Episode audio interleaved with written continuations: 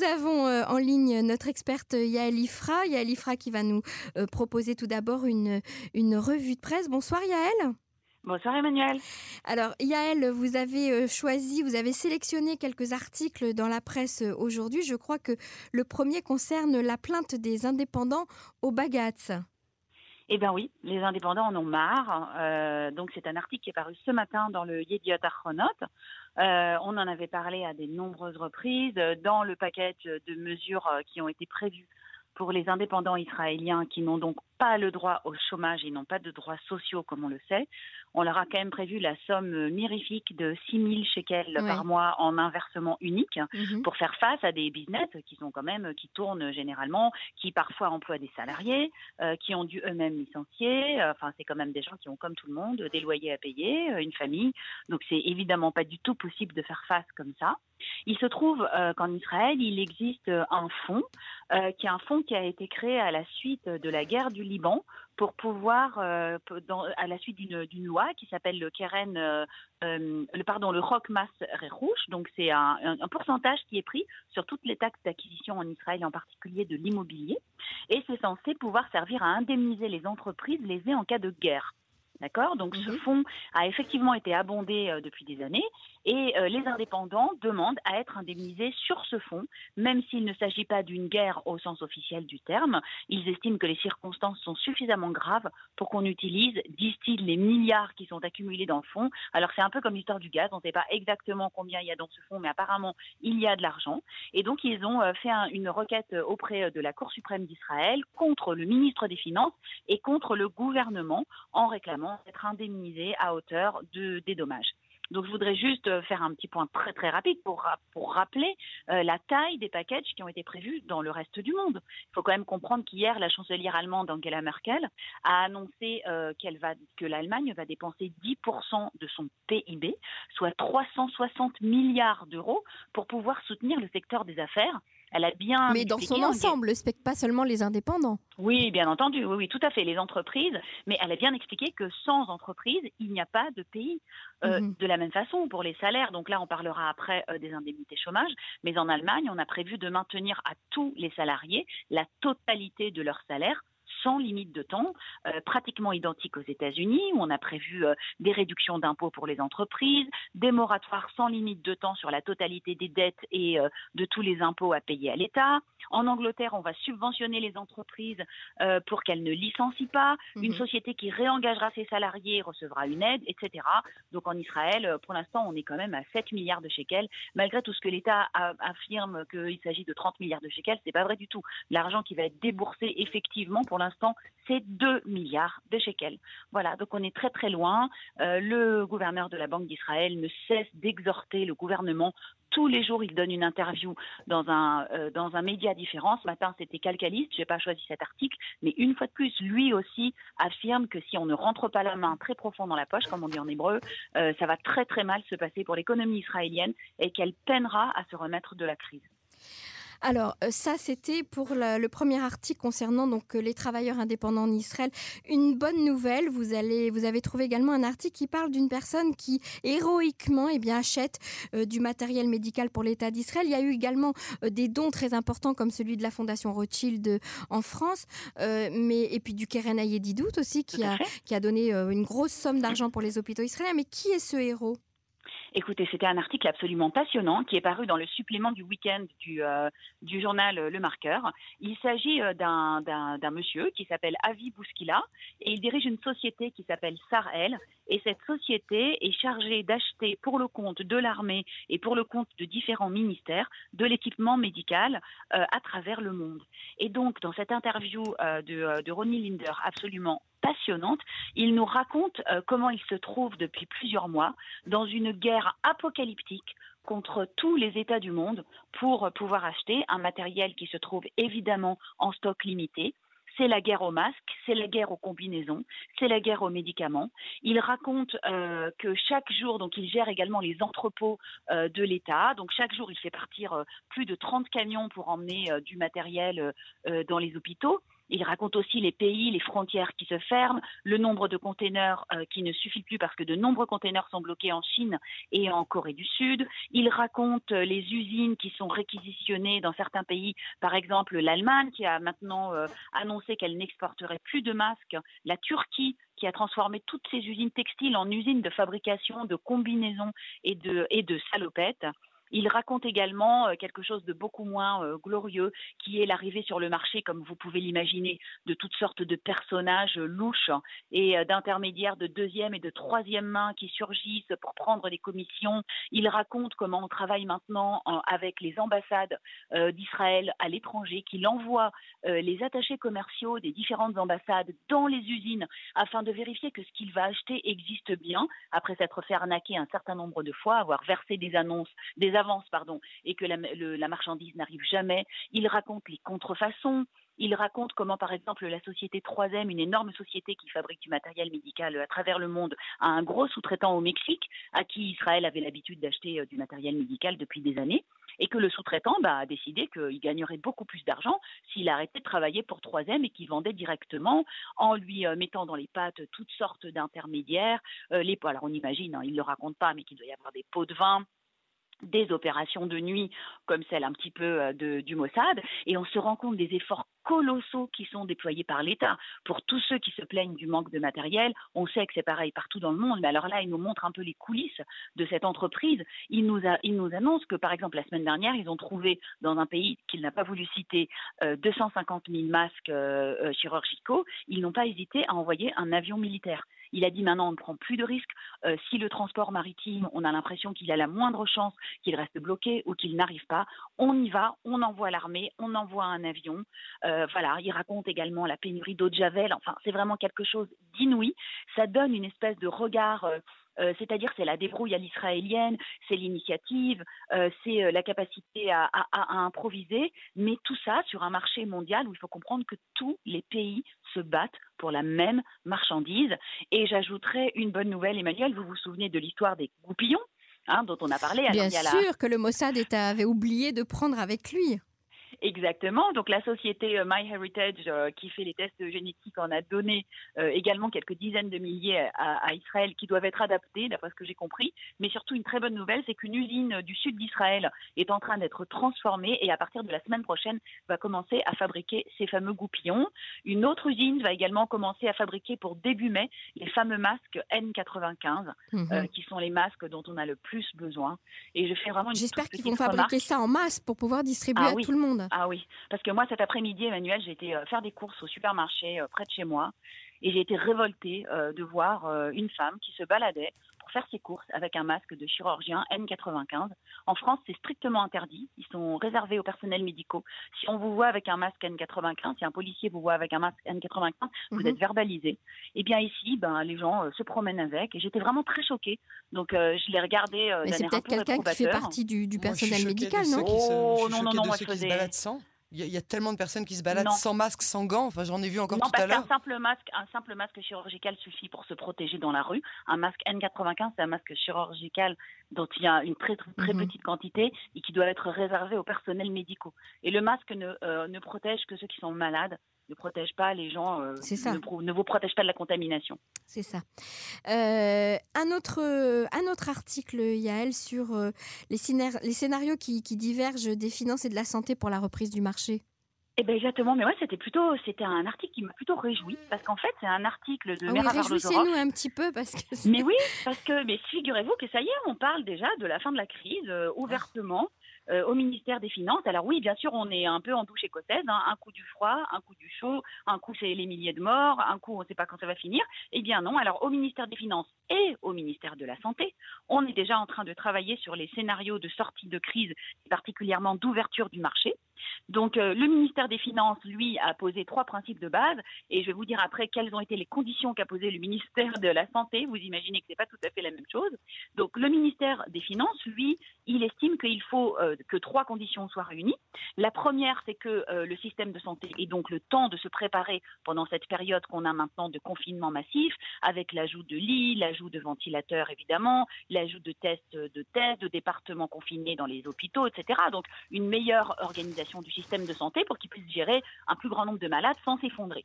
La deuxième condition, le ministère des Finances est en train de mettre en place un, système pour qu'on puisse euh, aider les plus faibles c'est-à-dire qu'on passe à un système dont tout le monde parle également depuis plusieurs, plusieurs jours, de protéger les personnes âgées, de protéger les malades chroniques, mhm. en utilisant probablement des systèmes de soldats euh, qui iraient leur apporter tout ce dont ils ont besoin, ou en faisant travailler le picou d'AOREF, donc euh, c'est-à-dire l'arrière, qu'on appelle l'arrière. Le picou d'AOREF est en train justement de, mettre en place euh, tout un système de défense passive et de protection des citoyens. Eh bien exactement, voilà. Donc il pourrait s'occuper de, protéger ces personnes euh, qui, sont plus fragiles. Le troisième principe également euh, que met en place le ministère des Finances, c'est que quand les employés retourneront sur leur lieu de travail, qu'on sache qu'ils euh, pourront, euh, qu'ils pourront se tenir à deux mètres l'un de l'autre, mhm. euh, que les entreprises pourront travailler dans les conditions qui sont exigées. Donc, on va dire que c'est un scénario où il y a trois possibilités qui sont pas, qui paraissent pas tellement terribles, qui paraissent accessibles, disons. Alors, le ministère de la Santé, lui aussi, Moshe Barsimantov hier, a dit oui, il faut se préparer à l'ouverture du marché après Pessard de préférence. Par contre, les conditions, c'est plus du tout les mêmes. Alors, pour le ministère de la Santé, ils, exigent d'abord de pouvoir mettre en place euh, un développement, une application euh, qui permettrait de suivre euh, les personnes et de s'assurer qu'elles respectent les conditions d'éloignement social nécessaires, y compris sur le lieu de travail. Mhm. Comme en Corée du Sud, on a mis en place une application qui permet physiquement de vérifier que les salariés sont bien éloignés de deux mètres l'un de l'autre oh dans leur bureau. Ouais, mais là, c'est la surveillance vraiment très étroite. Hein. Complètement, voilà. Mhm. Donc il faudrait que ça soit accepté. Déjà, est-ce que alors l'application est en cours de développement, sachez-le, mhm. euh, mais il faudrait euh, qu'effectivement elle respecte les principes de la liberté des citoyens. C'est un petit peu compliqué, mais pour l'instant, oui. Justement, comme vous parlez d'application, il y a cette application Magen euh, qui vient d'être lancée par le, par le service public, justement, et qui propose en fait de vous dire à quel moment vous vous êtes trouvé près d'un malade contaminé. Ah ben voilà, ça, c'est, ça, ça serait déjà bon. Ça, on n'en est pas. C'est une phase qui est avant celle dont je parle, mais ça serait déjà extrêmement utile, effectivement. Mais ça veut dire aussi que l'application vous suit partout où bah, vous allez. On imagine bien, bah, c'est localisé avec le GPS, comme aussi euh, comme les applications Tinder, comme c'est aussi un peu la même chose. Hein, oui, tout à fait. Les applications qui savent où vous vous trouvez, il faut donner son accord évidemment quand on quand on télécharge l'application. Mais en fait, mais en fait, cela servirait uniquement si euh, les personnes contaminées ne sont pas en bidoude, en tout cas sont sorties de chez elles ou, ne, sont sorties de l'hôpital et se retrouvent dans la nature et que vous arrivez euh, au supermarché et que vous vous trouvez à, proximité d'une personne contaminée. Et dans ce cas-là, il faut tout de suite vous mettre vous également en isolation ça, va faire du monde, hein. ça n'y a rien à dire. Hein. Alors ben moi je continue avec mes conditions du, ministère de la Santé. excusez-moi, je vous non, non, non, mais pas du tout. Parce que vous allez voir que la deuxième n'est pas est aussi assez euh, assez euh, pas piqué pas piqué des hannetons. Le ministère de la Santé exige que toute personne qui voudra retourner au travail fasse un test sanguin et qu'il prouve qu'il a développé des anticorps au ah virus du corona. Mhm. C'est-à-dire qu'il a peut-être été malade sans le savoir. En tout cas, euh, s'il n'a pas été exposé, il ne pourra pas retourner travailler. Si quelqu'un n'a pas développé d'anticorps sans avoir été malade, alors je ne sais pas ce qu'ils ont prévu, puisque ça, ils n'en parlent pas dans l'article, mais c'est mhm. fou. Ça voudrait dire qu'il faut l'attraper exprès, je ne sais pas très bien. Mais en mhm. tout cas, ils veulent que euh, n'envoyer au travail que des gens qui sont déjà immunisés. Et la troisième condition est une condition beaucoup plus politique, euh, géopolitique et beaucoup plus compliquée. Le ministère de la Santé surveille avec énormément d'inquiétude ce qui se passe à la fois euh, en Cisjordanie et à la fois dans la bande de Gaza. Mhm. Et ils se rendent compte que, ce, que les deux populations sont imbriquées étroitement, c'est-à-dire que vous savez bien, en Cisjordanie, on ne peut pas vraiment faire de différence entre un yishuv juif et euh, le yishuv euh, palestinien arabe qui est en face. Et donc, du coup, les populations travaillent ensemble, se croisent sur les routes, se croisent dans les centres commerciaux. Mhm. Et donc, pour Israël, tant que le problème de, du corona dans les territoires palestiniens et dans la bande de Gaza n'aura pas été réglé, on ne pourra pas envisager de retour à la normale. c'est la partie ah oui, donc on dépend, qui m'a un petit peu inquiété. Donc on dépend de l'état des territoires palestiniens et de la bande de Gaza pour, euh, pour savoir ce qui va se passer chez nous. D'ailleurs, on a appris aujourd'hui que le Qatar allait envoyer une forte somme euh, d'argent euh, à Gaza pour aider à l'infrastructure médicale. Ça se comprend, hein, parce que là, il y a une telle une telle densité de population.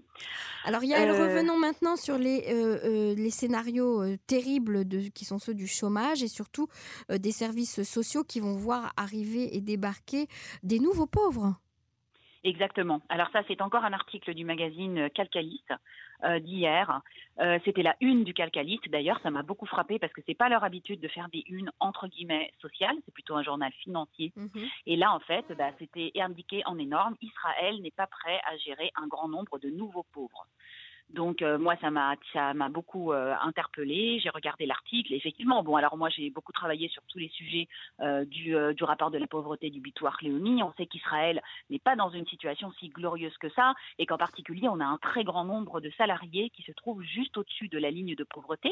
Mmh et en Israël, euh, on sait que toutes les mesures euh, pour lutter contre la pauvreté sont des mesures qui sont basées sur le travail, que ce soit par le biais du Mahana Kavoda, c'est-à-dire euh, de la bourse que l'on reçoit si, si on travaille pas un nombre d'heures complet pour avoir un salaire, donc l'État complète, ou que ce soit par l'augmentation du salaire minimum qui a augmenté assez régulièrement dans les dernières années. Alors tout ça c'est très bien, mais tout ça c'est parfait quand les gens travaillent, puisqu'en Israël on avait un marché jusqu'à il y a un mois, hein, on avait un plein emploi.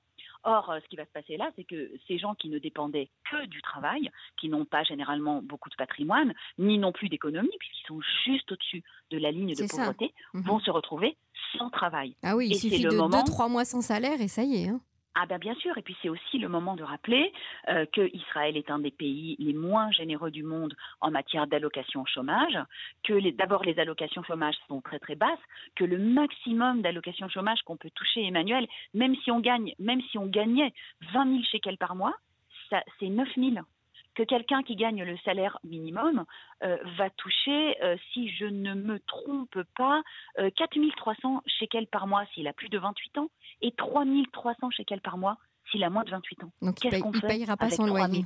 Ni sa Évidemment que non. Mhm. Et je ne parle même pas de la durée d'indemnisation qui est extrêmement courte, puisque les jeunes vont toucher environ 50 jours d'indemnisation c'est-à-dire ça fait un mois et demi, hein, donc euh, deux mois, mhm. et euh, il faut avoir charge de famille et être âgé et avoir plus de trois enfants pour arriver au sésame de 175 jours, qui est donc 6 mois. Donc vous imaginez, hein, par rapport à... Euh, voilà, c'est très très très peu. La durée d'indemnisation est vraiment une des plus faibles du monde. Même aux États-Unis, on touche plus de chômage qu'en Israël, il faut le comprendre.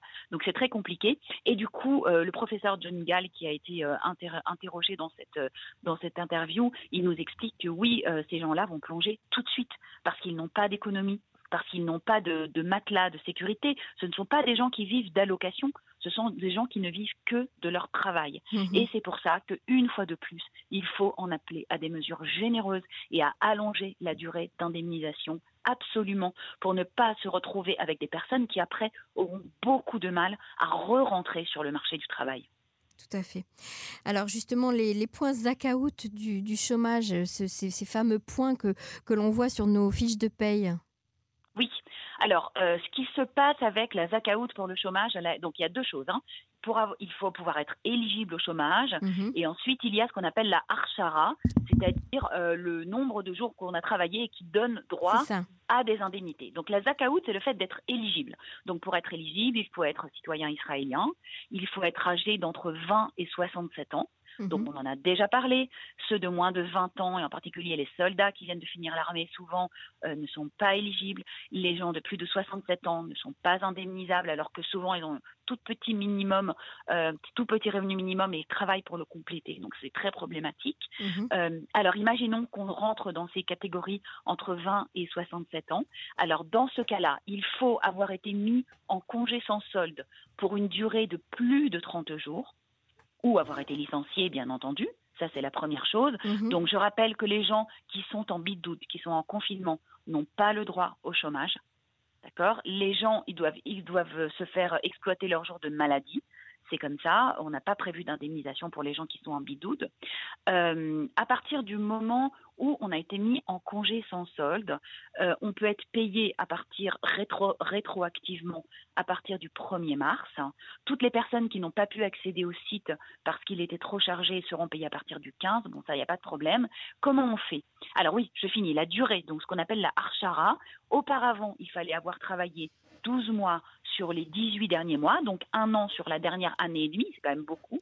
Et donc là, le bitoire Léoumi a changé les règles pour tous les euh, congés du corona, et c'est seulement 6 mois sur les 12 derniers mois. Donc il suffit d'avoir travaillé 6 mois dans l'année dernière pour pouvoir toucher les indemnités chômage. Comment on fait très très très rapidement? On doit s'inscrire dans deux organismes. Il ne faut pas se tromper. En Israël, il n'y a pas un seul, mais deux. Donc d'abord, on s'inscrit sur le site en ligne de la Lishka la TASUKA, c'est-à-dire c'est mhm. euh, le pôle emploi. Quoi. on déclare qu'on est à la recherche d'un emploi, on remplit une espèce de petit questionnaire avec son métier, quel âge, etc. Et ensuite, on va sur le site du Bitoire Léomi qui va vous demander est-ce que vous êtes inscrit à la Lishka de la TASUKA? Et là, vous dites oui et vous re-remplissez. Par contre, il faut remplir un dossier complet. En hébreu, ça s'appelle une tvia ne pas, ça veut dire une plainte. Ne pas s'inquiéter. Vous ne portez pas plainte contre le Léomi. c'est une réclamation. C'est une réclamation. Une demande d'indemnisation. Mhm. Et vous allez devoir fournir toutes sortes de, papiers. Donc préparez-vous. Vous devez scanner vos bulletins de paye. Euh, vous devez scanner votre fin de, travail, enfin c'est-à-dire le document par lequel on vous a mis en congé sans solde, etc.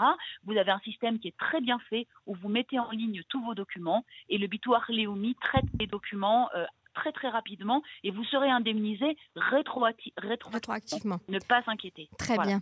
Yalifra, je vous remercie euh, beaucoup pour toutes ces explications et tous ces renseignements euh, si importants aujourd'hui pour nos auditeurs. À très bientôt sur les ondes de Cannes.